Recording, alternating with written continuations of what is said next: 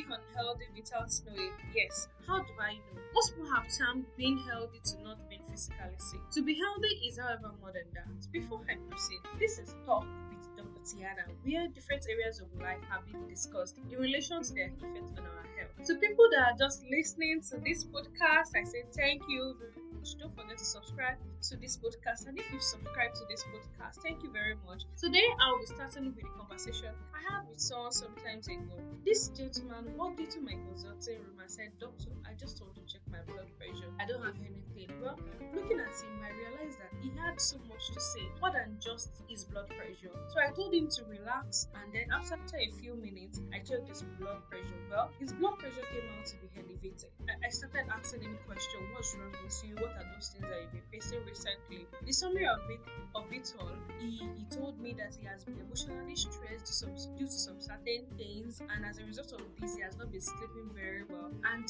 he was actually getting depressed without him knowing it. I could also relate to the discussion of this, the discussion I had with this young man. When I was in med school, you know, the stress of studying, of sleepless nights, of reading for exam with fears of failing, and despite um, you reading, you don't know if you are going to fail, you don't know if you are going to pass, and um, once you fail, that's you either drop out of med school, and even when you fail, you have to pay for receipts. All these things were things that were really stressing me out.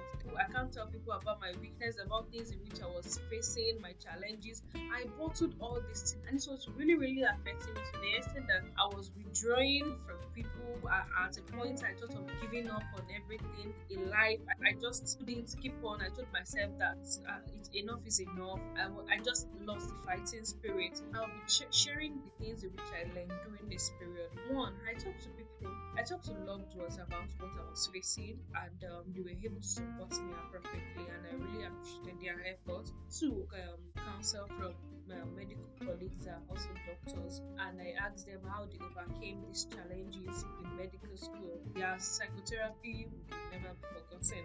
Two, I faced my fears. I re-strategized on how to read, how to write my exams, and I told myself that I'm going to put my best in whatsoever I do, and even if I don't come out in flying colors, I will tell myself I'm not a failure. I will just read over again to be able to learn, to be able to correct my mistakes, and also to, uh, to correct my mistakes, to learn about my mistakes, and also I will. It, it, it's a privilege for me to be able to know more about that course. Number four, I took each step at a time, and I also started exercising. Another thing in which I did was I started participating in extracurricular activities like organizing outreaches, visiting motherless children home, and also help to help. All these um, and more helped me. Finally, one thing I'll never forget in which I did, I made sure that I prayed, I, I danced, I meditated on the word of God, and all these things really, really helped me.